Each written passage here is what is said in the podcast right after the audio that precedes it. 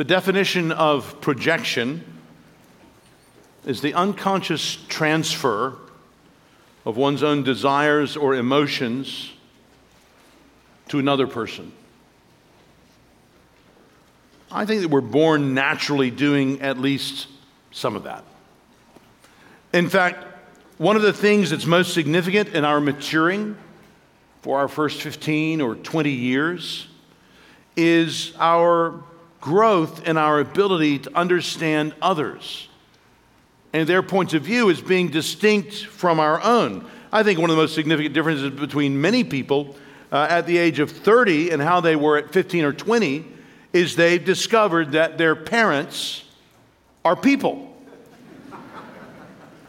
now, they always knew they were people as opposed to being potatoes or aliens or something, but as they themselves begin to slow down in their own changes and settle down into the person that they will be, they find themselves in situations, you know, maybe moving someplace, having to make choices about an apartment or how they're going to make some other decision. And it ends up causing them to ask mom or dad what they did when they were in a similar situation. And all of a sudden, well, I think many of our college graduates are surprised to find how much mom and dad have learned during the last four years. It's like they were the ones taking the classes, you know? Or we see some picture of our grandfather when he was 28. And we begin to relate to him not only as an 80 year old man, but as someone who was once 28, who made significant decisions, not unlike the ones some of you are facing. Maybe you're from New Mexico and you meet yet another person from Texas, and you figure, what can a Texan understand about our life out here in New Mexico? Maybe it's gender that makes you feel you can't learn from someone, or politics, or some other difference. Part of maturing is our being able to learn more and more from different people around us. I think one challenge we have when we come to the Bible is that when Ben talks to us about the Israelites, you know, in the book of Numbers, in the wilderness, or, or Bobby talks to us about uh, Samuel or, or people in the nation of Israel, or even we're in the New Testament, this letter written to the Christians in the first century, this letter of Hebrews. Sometimes we think these people are so different than me. They're in such a different situation. What can we learn from them? That's the way many of you may feel today when we turn to this famous chapter in the Bible, chapter 11, the Hall of Faith. Uh, as I was dividing up the book of Hebrews into the sermons that I would preach uh, through this year, uh, I thought this is long, this is 40 verses, but I also had a very hard time dividing it up. Unless I were, unless I were going to make a whole series out of just chapter 11, which would be a wonderful thing to do, the same message is being given throughout this whole chapter. So I thought when it comes to this, though we've gone slowly through chapters 8 and 9 and 10, when it comes to 11, we're just going to have to take it whole. Now, lest you fear that you're about in for a 95 minute sermon, let me assure you that I am so confident that there is so much material that we can get out of this for the good of our souls that I am quite content getting, just as I put it last night in a lecture, just a cup out of the ocean. And trust that you will be able to continue to read and profit from this chapter as you read it on your own. Well, you'll find the chapter on page 1007 in the Bibles provided. Let me encourage you to, to turn there now. Hebrews chapter 11. If you're not used to being in a Christian church or, or hearing a sermon from the Bible, uh, you'll be helped to leave the chapter open in front of you. I'll be referring to it throughout as we walk through it. And what I want you to notice is basically there are some ways in which we are not like these people. And it will help us to realize that. And there are some ways in which we are like these people. And it will help us to realize that. Listen now as I read to us Hebrews chapter 11. Now, faith is the assurance of things hoped for, the conviction of things not seen. For by it the people of old received their commendation. By faith, we understand that the universe was created by the Word of God, so that what is seen was not made out of things that are visible. By faith, Abel offered to God a more acceptable sacrifice than Cain, through which he was commended as righteous, God commending him by accepting his gifts. And through his faith, though he died, he still speaks. By faith, Enoch was taken up so that he should not see death, and he was not found because God had taken him. Now, before he was taken, he was commended as having pleased God. And without faith, it is impossible to please him. For whoever would draw near to God must believe that he exists and that he rewards those who seek him. By faith, Noah, being warned by God concerning events as yet unseen, in reverent fear constructed an ark for the saving of his household. By this, he condemned the world and became an heir of the righteousness that comes by faith. By faith, Abraham obeyed when he was called to go out of a place, to a place that he was to receive as an inheritance. And he went out, not knowing where he was going. By faith, he went to live in the land of promise, as in a foreign land, living in tents with Isaac and Jacob, heirs with him of the same promise. For he was looking forward to the city that has foundations whose designer and builder is God. By faith, Sarah herself received power to conceive, even when she was past the age, since she considered him faithful who had promised. Therefore, from one man, and him as good as dead, were born descendants as many as the stars of heaven, and as many as the innumerable grains of sand by the seashore. These all died in faith, not having received the things promised, but having seen them and greeted them from afar, and having acknowledged that they were strangers and exiles on the earth. For people who speak thus make it clear that they are seeking a homeland. If they had been thinking of that land from which they had gone out, they would have had opportunity to return. But as it is, they desire a better country, that is, a heavenly one. Therefore, God is not ashamed to be called their God for he has prepared for them a city. By faith, Abraham, when he was tested, offered up Isaac, and he who had received the promises was in the act of offering up his only son, of whom it was said, Through Isaac shall your offspring be named. He considered that God was able even to raise him from the dead, from which, figuratively speaking, he did receive him back. By faith, Isaac invoked future blessings on Jacob and Esau. By faith, Jacob, when dying, blessed each of the sons of Joseph, bowing in worship over the head of his staff. By faith, Joseph, at the end of his life, made mention of the exodus of the Israelites and gave directions concerning his bones. By faith, Moses, when he was born, was hidden for three months by his parents because they saw that the child was beautiful and they were not afraid of the king's edict. By faith, Moses, when he was grown up, refused to be called the son of Pharaoh's daughter choosing rather to be mistreated with the people of God than to enjoy the fleeting pleasures of sin. He considered the reproach of Christ greater wealth than the treasures of Egypt, for he was looking to the reward. By faith, he left Egypt, not being afraid of the anger of the king, for he endured as seeing him who is invisible. By faith, he kept the Passover and sprinkled the blood, so that the destroyer of the firstborn might not touch them. By faith, the people crossed the Red Sea as on dry land, but the Egyptians, when they attempted to do the same, were drowned. By faith, the walls of Jericho fell down after they had been encircled for seven days. By faith, Rahab the prostitute did not perish with those who were disobedient, because she had given a friendly welcome to the spies. And what more shall I say? For time would fail me to tell of Gideon, Barak, Samson, Jephthah, of David and Samuel, and the prophets who through faith conquered kingdoms, enforced justice, obtained promises, stopped the mouths of lions, quenched the power of fire, escaped the edge of the sword, were made strong out of weakness, became mighty in war, put foreign armies to flight. Women received back their dead by resurrection. Some were tortured, refusing to accept release so that they might rise again to a better life. Others suffered mocking and flogging, and even chains and imprisonment. they were stoned, they were sawn in two, they were killed with the sword.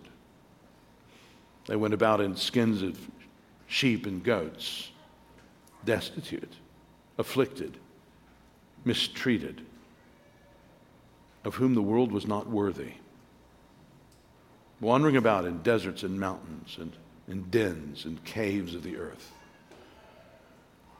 And all these, though commended through their faith, did not receive what was promised, since God had provided something better for us.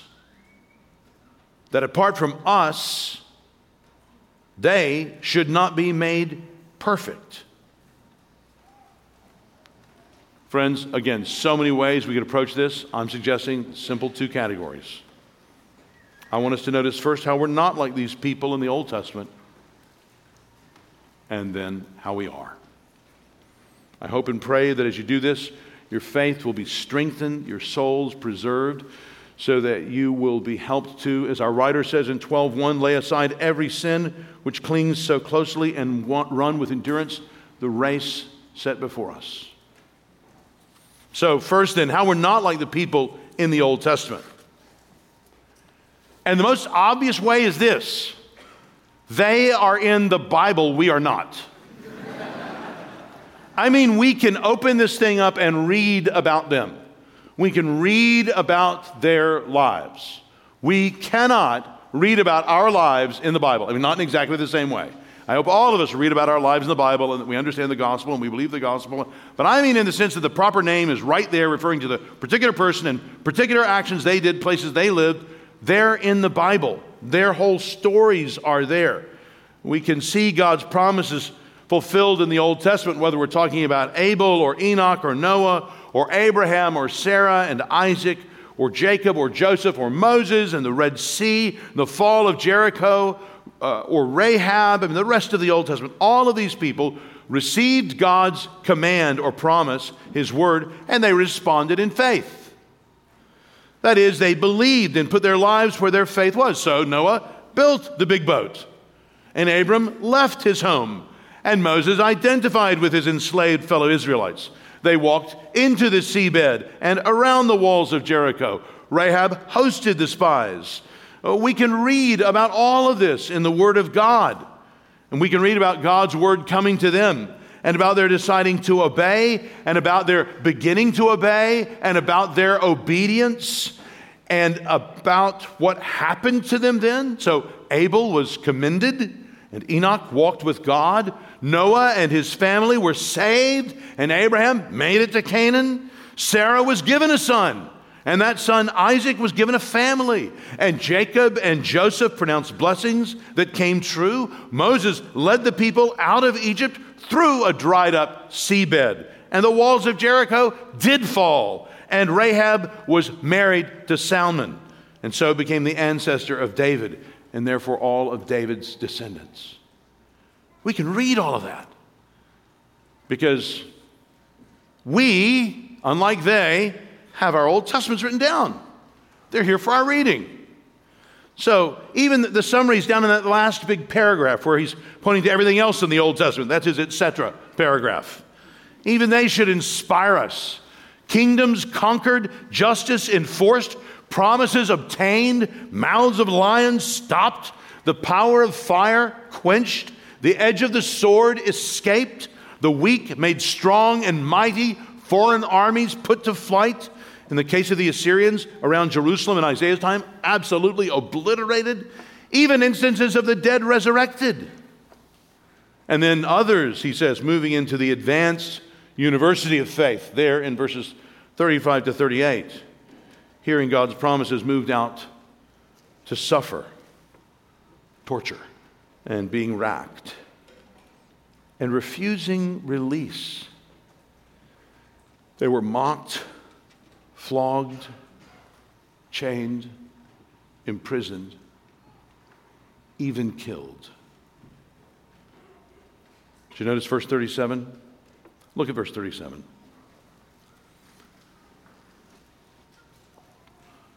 Stoned. That's an ugly way to go. Sawn in two,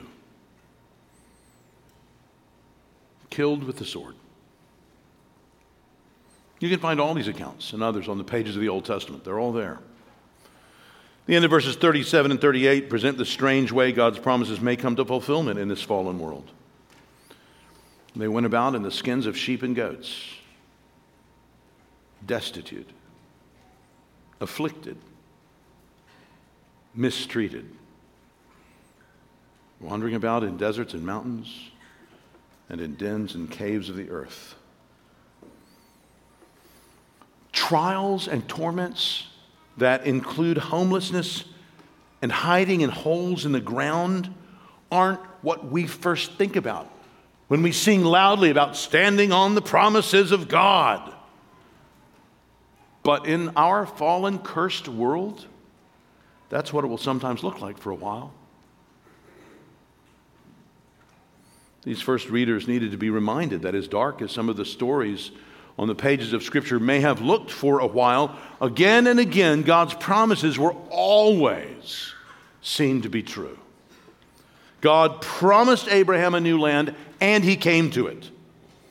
God promised him heirs to live in it, and so came Isaac and Jacob and a whole nation more. God made an amazing promise to 90 year old Sarah, so amazing that she laughed out loud. But it came true. Not everything with all its implications happened to them in their own lifetimes.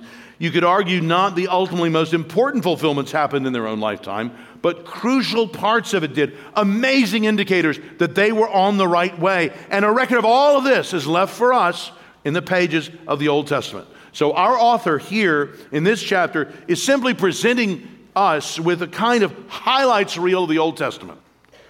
As God makes promises, and 24 times in this chapter, it mentions by faith, the people stepped out and believed him, and so built, left, walked, hosted, obeyed in so many other ways. And so we read about these examples and many more. The Old Testament is full of them. Job getting his wisdom, Hannah getting her child, David getting his throne, Nineveh hearing and repenting and being spared, Nehemiah leading the exiles home, and on and on we could go. Kids, you can read about whole kingdoms rising and falling in just a few chapters of the Old Testament.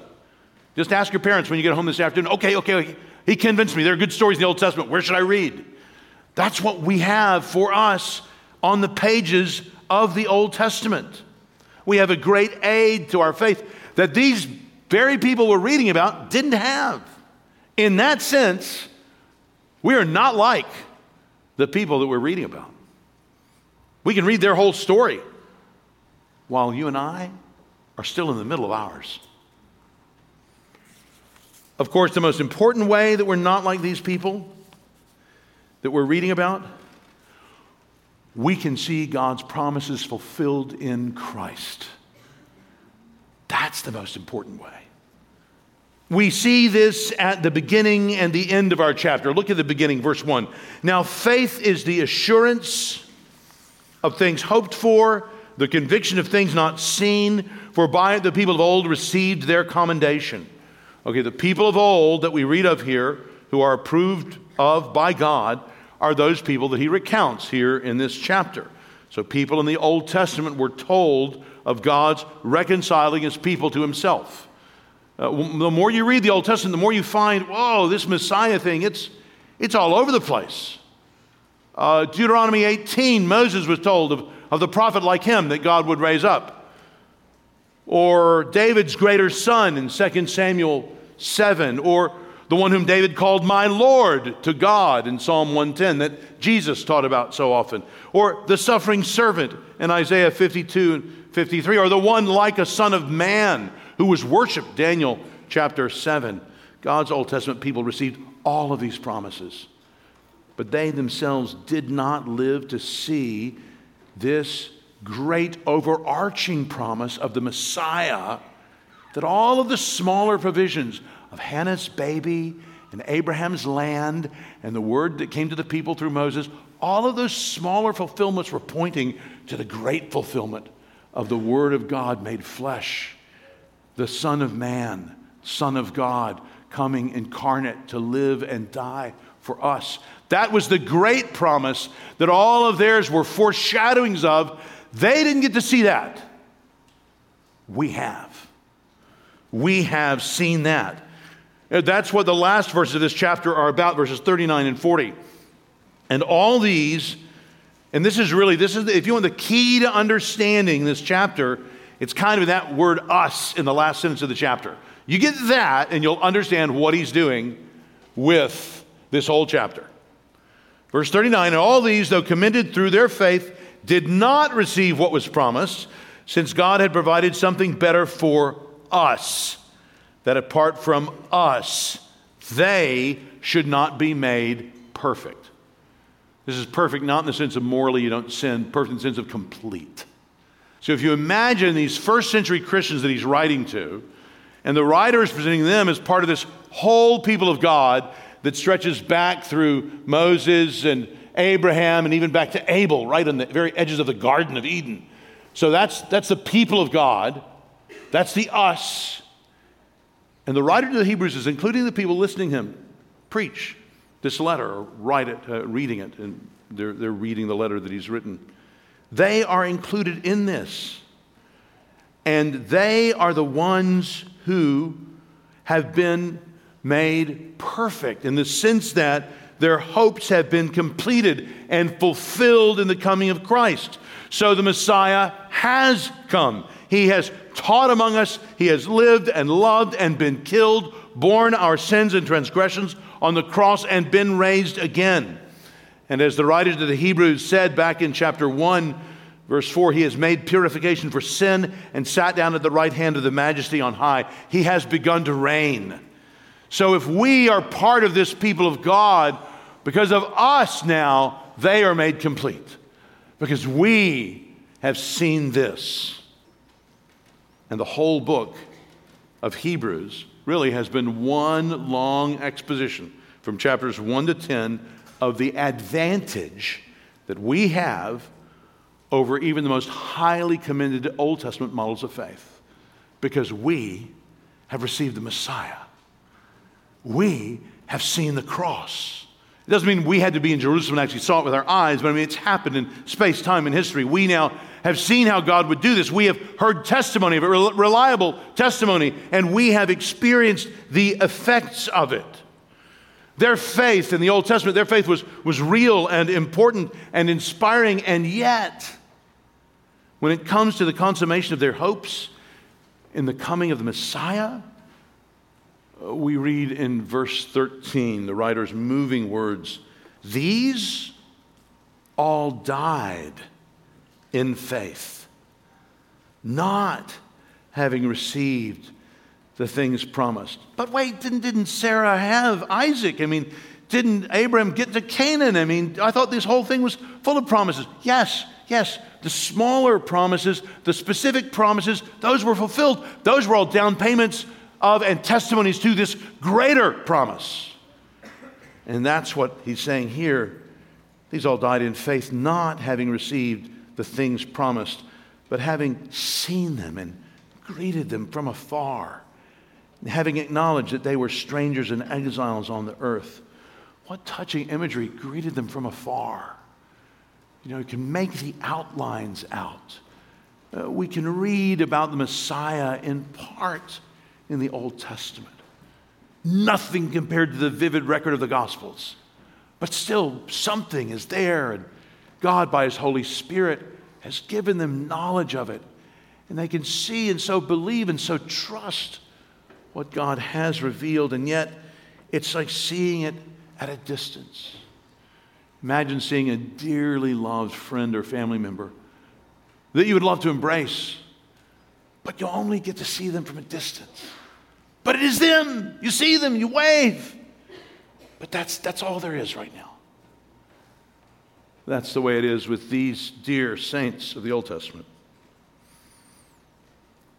I love the way Graham Goldsworthy summarizes the message really of the whole Bible God's people in God's place under God's rule. Write that down if you want. God's people in God's place under God's rule. Every prophecy in the Old Testament, you can negotiate into that structure. Every fulfillment is pointing toward that final heavenly summary.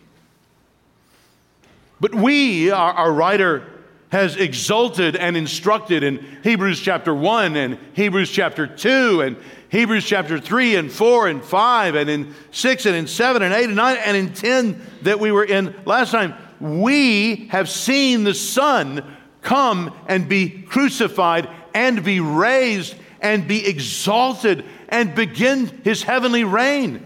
So, why would we? Here's the question of the whole book of Hebrews that he has just put this whole chapter on to be a big exclamation point to them. Why would we, who have received all of this, turn away from the fulfillment of it all that we have in Christ and go back to the mere longing? O come, O come, Emmanuel, that people had before. Why, why would you do that? Why would you leave the church to go to the temple? Why, it makes no sense. You have the fulfillment of everything that they've longed for for ages. So keep going. So endure, he's going to say. The rest of our studies in Hebrews for the rest of the year are endure. That's chapters 12 and 13. But here, he has just this long haul of faith to show us that specifically what they lived for and toward, we have been given. Why leave this for that? He's urging them, he's pleading with them. Why? Why would we turn away from the fulfillment we have in Christ to the mere longing God's people had before He came. Well, we, we shouldn't. We, we wouldn't. We, we won't. As I say, we've been studying this all year. We, we will not turn away from Christ. We will glorify the great God of the Bible by enjoying the reign of His Messiah and being indwelt by His Spirit and praying in His name and following Christ's teaching and example. Our discipleship is a fulfillment of the Old Testament vision of God's people being a, kingdom of priests, a living temple for a living God. That's the local church, brothers and sisters. You know, when we weren't able to meet here for a while, do you even remember that? It's like a bad dream, isn't it? You know, but a bad dream that God did some good things through. But it was, uh, you know, Capitol Hill Baptist Church kept meeting. We just weren't meeting here. This is, uh, the Pur- as the Puritans would always call them, this is the meeting house. It's our current meeting house. It's the third meeting house our church has built, uh, but it's just a meeting house. The Capitol Hill Baptist Church is a living temple filled by the Spirit of the living God.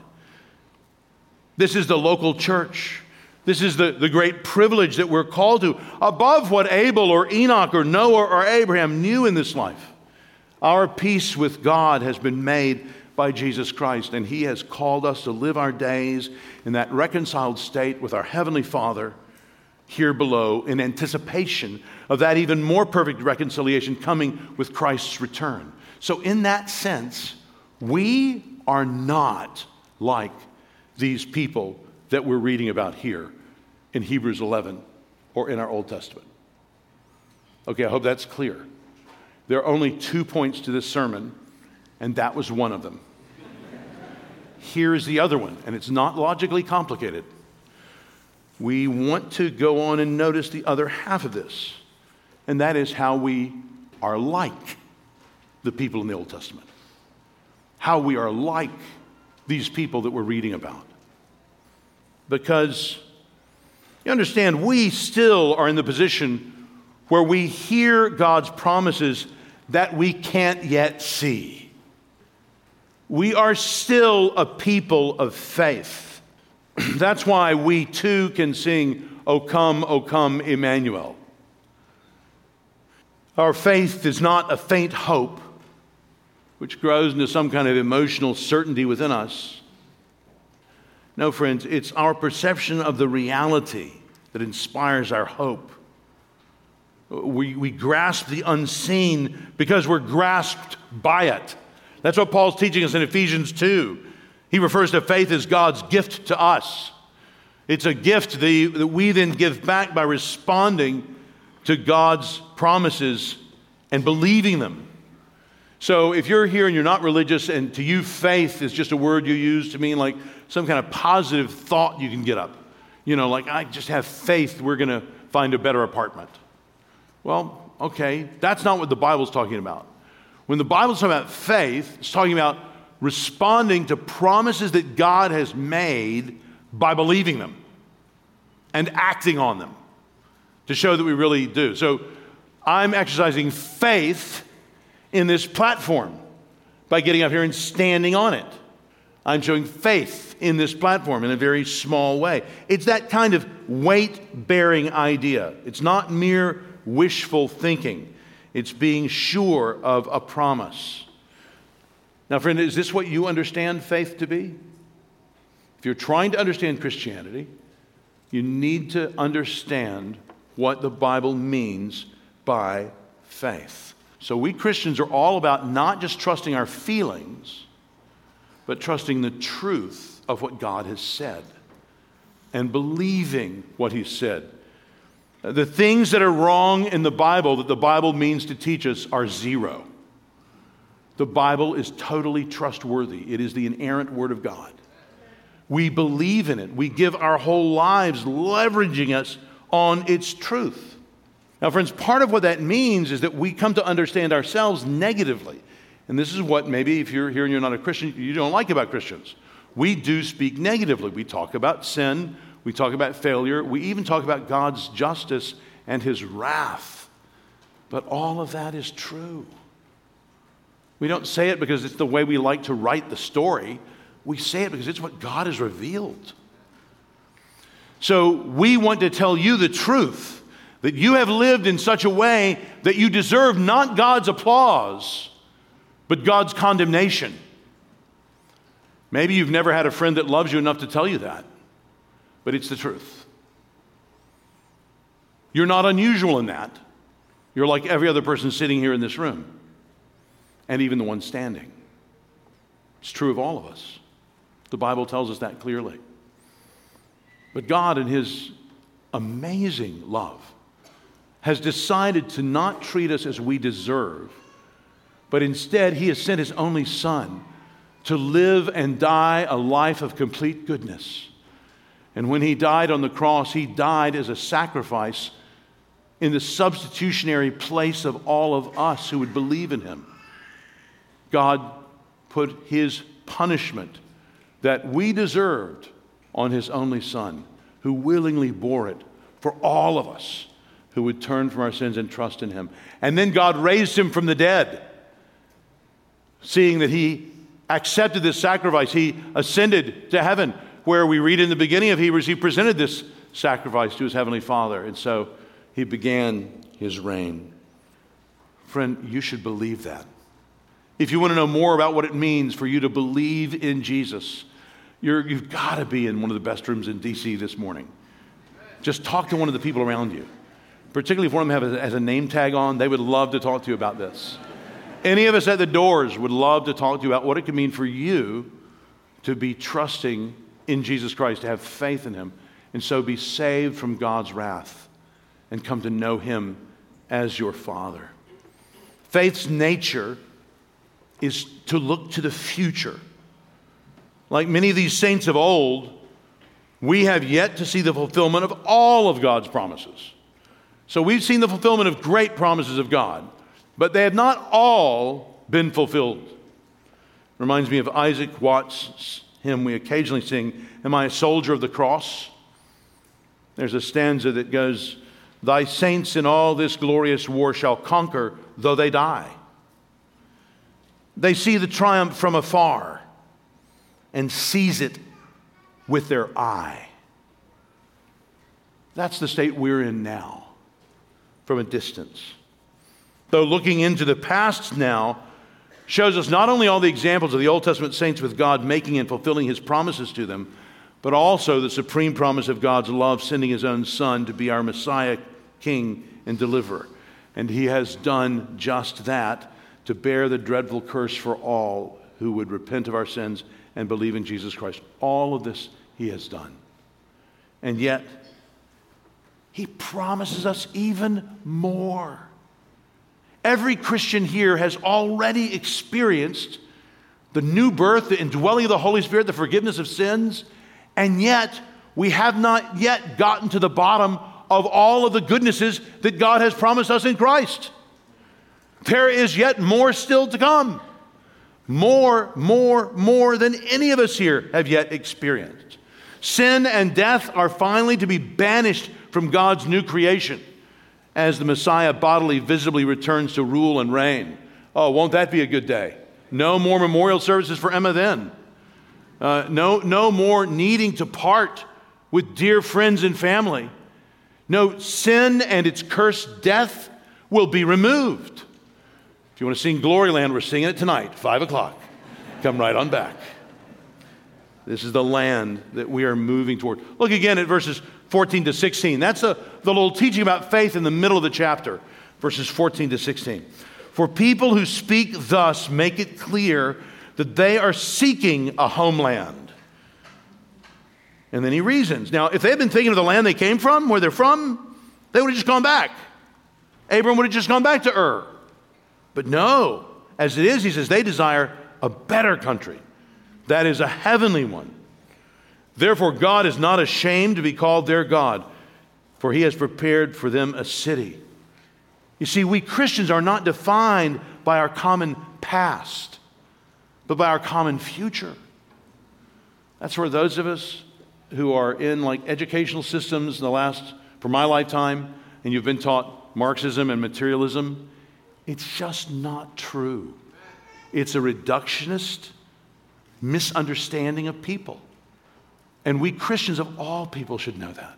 We're defined most fully not by those attributes that we have by birth, we're defined by those attributes we have by the new birth. We are defined by the country not we're from, but that we're going to.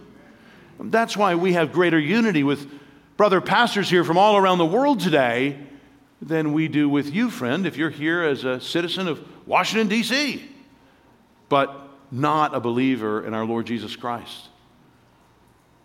What a wonderful hope we have been given. Sin and death finally being banished from God's new creation. We've come from many places here this morning, many different situations, from many different groups. That in the world's eyes, many of these groups are indifferent to each other or even opposed. But we have come together as pilgrims, all on the path to the same destination. Our past doesn't define us, our future does. It's not where we're from, but where we're headed to. But we can read all of God's fulfillment of his promises to his Old Testament people in its pages, and we know of his fulfillment of his great promise to send the Messiah for us on the pages of the New Testament. And even in this very letter to the Hebrews, we do have still more promises of the good which Christ will bring when he comes again. Sin's penalty has been paid, but we are now still contending with its power. Christ has promised to remove us even from its very presence when he returns. Beloved, there are still promises that we have had made to us on the pages of Scripture, which we are praying to see fulfilled to us, just like Samuel and David knew in their day. Just think of some of them. This, this afternoon at lunch, just talk of some of the promises that you're still waiting to see fulfilled. Perhaps there's some that are on your mind this morning desiring God would do this or that in your life, or hoping for this, or working on that, or you've been praying for this other thing, share that with somebody. Let them know what it is that you're praying for. This is why the writer to the Hebrews was writing to them in such a, a dynamic situation in the first century. This church, people who called themselves Christians, who were wondering about going into the kind of Judaism with its temple sacrifices and other rituals, but without such a prominent Jesus. It would be an easier faith to hold, socially, probably. And so our writer is reminding them of how God has always been keeping his promises, always encouraging them to consider that they should continue to have faith in him and that he will fulfill all of his promises. And we can know this especially because of what we've already seen him do in Jesus. You remember why just a few verses earlier in chapter 10 he encouraged them to get together. Look at back in chapter 10, verse 23. It's just a few verses before. This is for all you people who say you're Christians and you're not a member of a healthy local church. Listen up. Hebrews 10, verse 23. Let us hold fast the confession of our hope without wavering, for he who promised is faithful. And let us consider how to stir up one another to love and good works, not neglecting to meet together, as is the habit of some, but encouraging one another, and all the more as you see the day drawing near. That's what we do here as a church. We encourage one another, and all the more as we see the day drawing near. Back in our chapter, chapter 11, look at verse 13. See what the faithful are called? Strangers and exiles on the earth. I wonder if you understand yourself as that today, if you're a Christian. You understand that you're a stranger and an exile? I mean, in some ways, you're not. You're, you're born here, uh, you're human, you have a body, you know, you move around in space and time, you use language to communicate. Uh, so, there, okay, there are a lot of commonalities we have, all of us, whether we're here as Christians or not. But there are ways in which those of us who are Christians are strangers and exiles here. That is, there are things that we care about more than we care about anything we can see with our eyes. There are things that we love more than anything that we can hold with our hands. There are things that we fear more than the greatest loss in this world.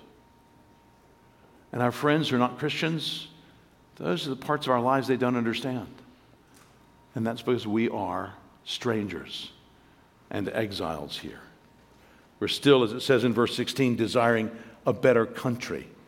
That is a heavenly one. We long for it. We, we work for its approximation in our church, in other communities we've been providentially placed in, our, our family, our school, our neighborhood and city, our company, uh, we're providentially placed in all of these things, our country.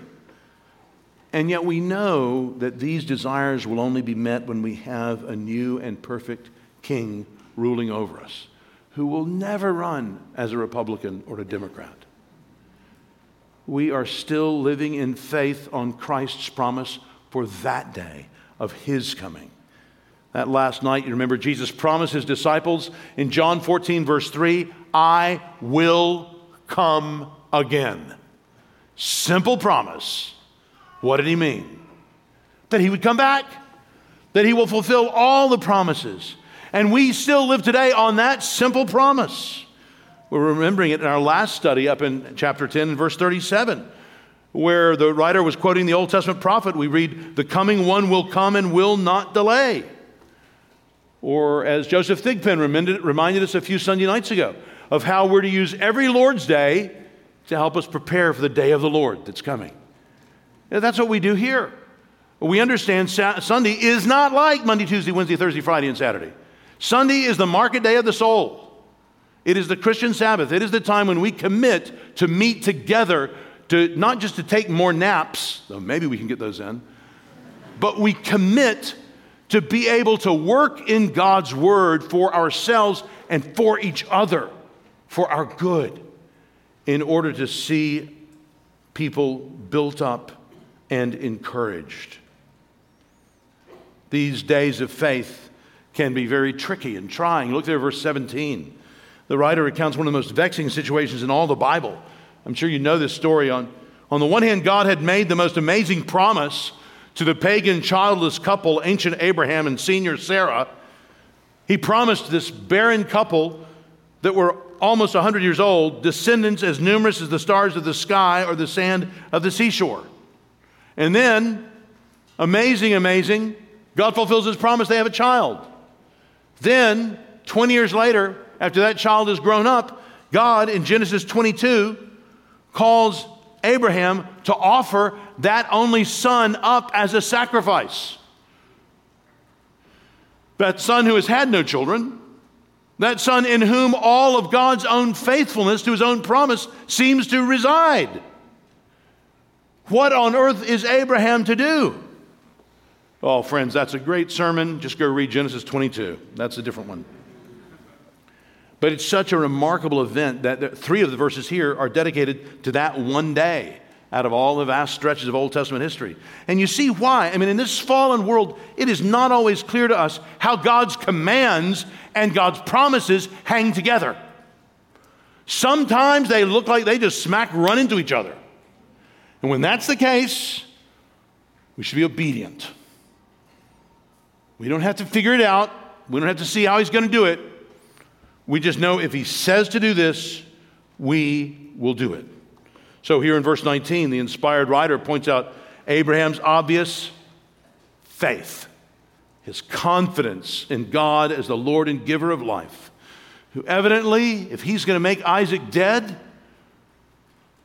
well, he has the ability to raise the dead because he pretty much raised the dead in giving me and Sarah a child at our age.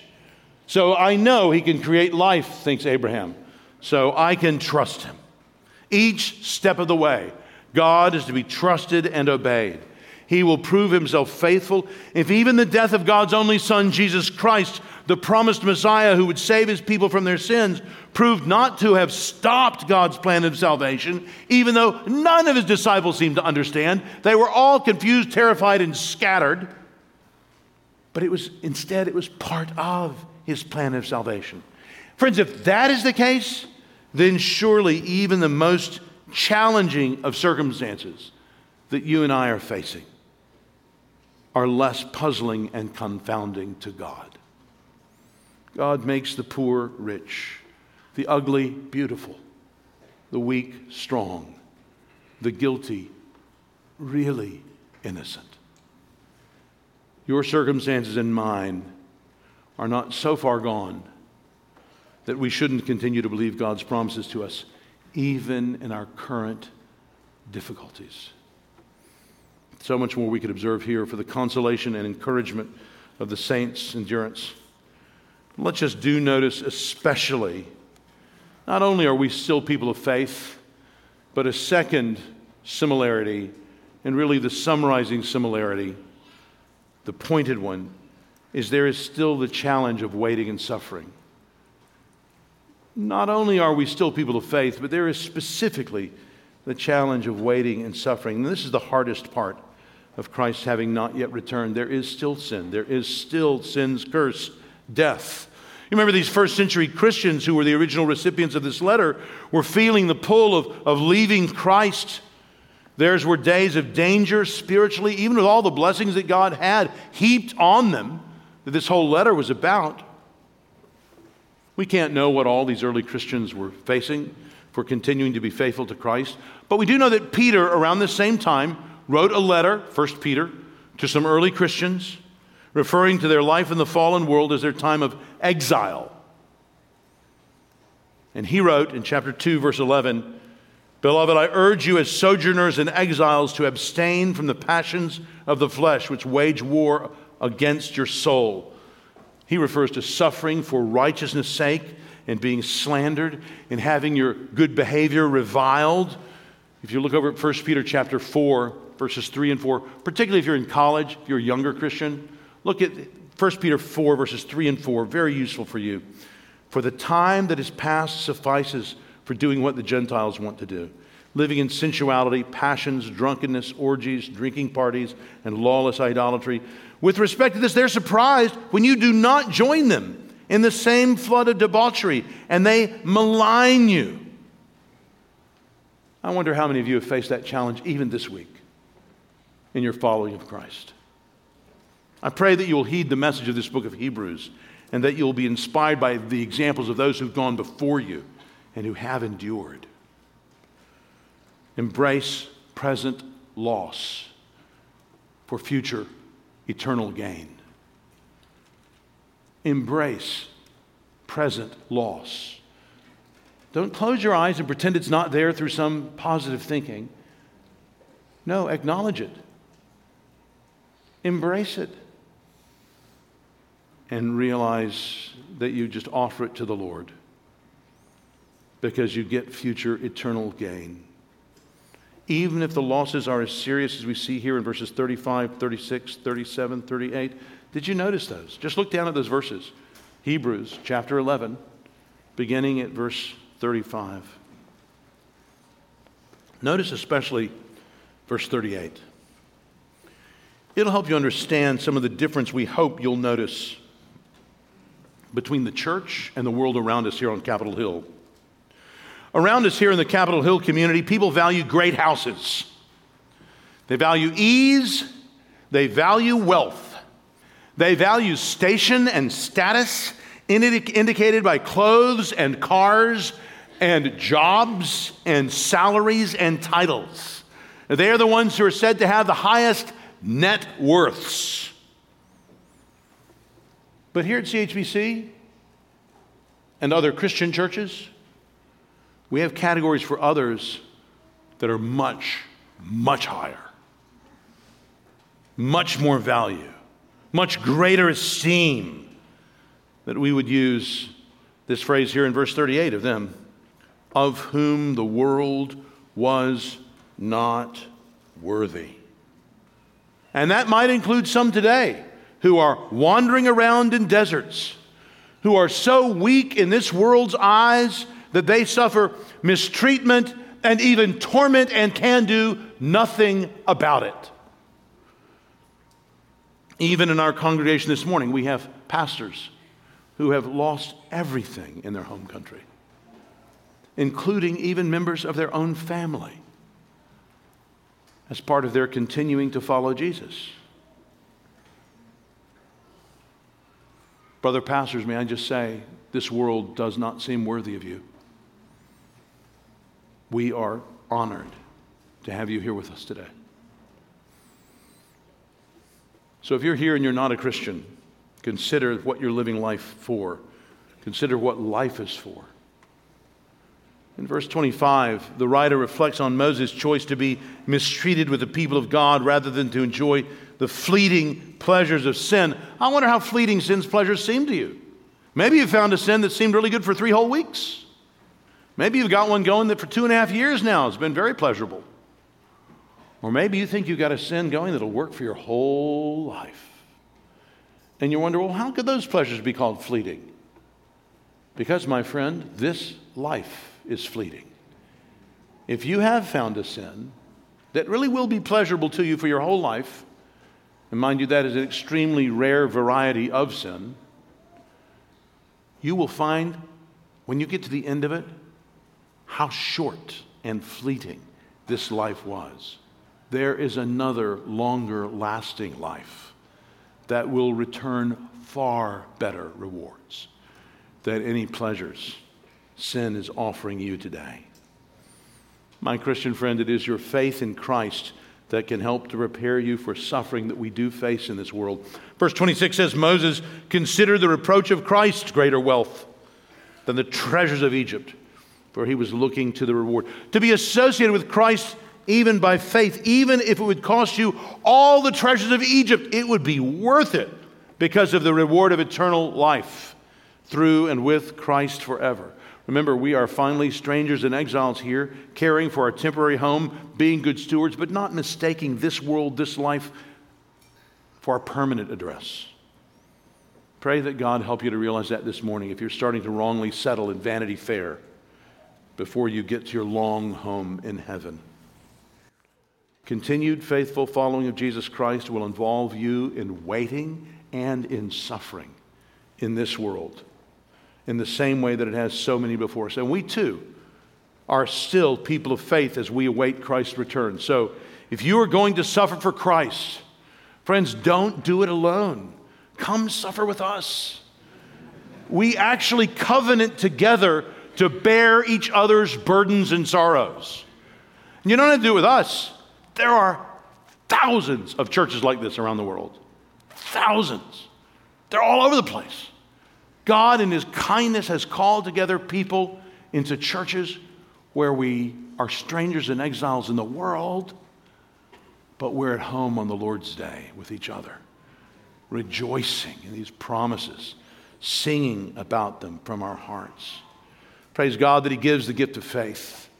Our desires and affections are set on God and His promises, and we believe Him. And He is not ashamed to be called our God. You understand what that means, don't you? How our faith can please Him. Let's say you got a kid, And let's say your kid knows you've lost your job. And let's say you promised your kid a new bicycle for his birthday. And let's say some of the other kids around are making fun of your kid for believing what you say.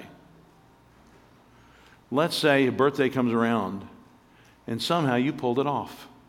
You got him that new bicycle he wanted. And on his birthday, you give it to him. How good is that? How pleased are you in the joy he has in that bicycle? I'll tell you, you are not as pleased as you were in the faith that he had in you. That you would be as good as your word. That he knew not about your bank account, but he knew about your faithfulness. And he knew if you made that promise, he could trust you. You're happy seeing him on the bicycle, but what's made you really happy is how he's talked about you to his friends. That's us with the Lord. The Lord has made us all kinds of promises, richer promises than anything that we're going to be called to give up. And members of this congregation, just like every congregation in the world, face hard things. Don't be mistaken by the youth of the congregation or the, the wealth of the area of Washington, D.C. But, friends, nothing that you or I are called to give in this life begin to approach what we're given in Christ. So trust the Lord. Have faith in his promises. That brings him pleasure. I first preached this passage, this very passage here, 22 years ago. And my guess is that though much has happened since then 9 11, wars in Afghanistan and Iraq, trials and troubles in our church family, births and deaths, we've seen people saved and lives transformed. We've seen a few people fall away. But I praise God that though I'll bet you, if you were here 22 years ago when I preached that sermon, though I bet you not a one of you remember that sermon, you're still enduring and following Jesus. And that was the point of that sermon. I am a happy man. It's just wonderful to be able to have a flock that loves the Lord and believes his promises and continues on through whatever comes. That's what we're called to in Christ. We keep believing in our hearts what we haven't yet seen with our eyes because God has promised it in His Word and because He really is worth trusting. Just like those people here in Hebrews did, or even Jesus, who we'll read in our next study chapter 12, endured the cross for the joy set before him. He didn't avoid death but he knew of something better beyond death. I pray that God will cause your faith in him and all of his promises to endure. Let's pray.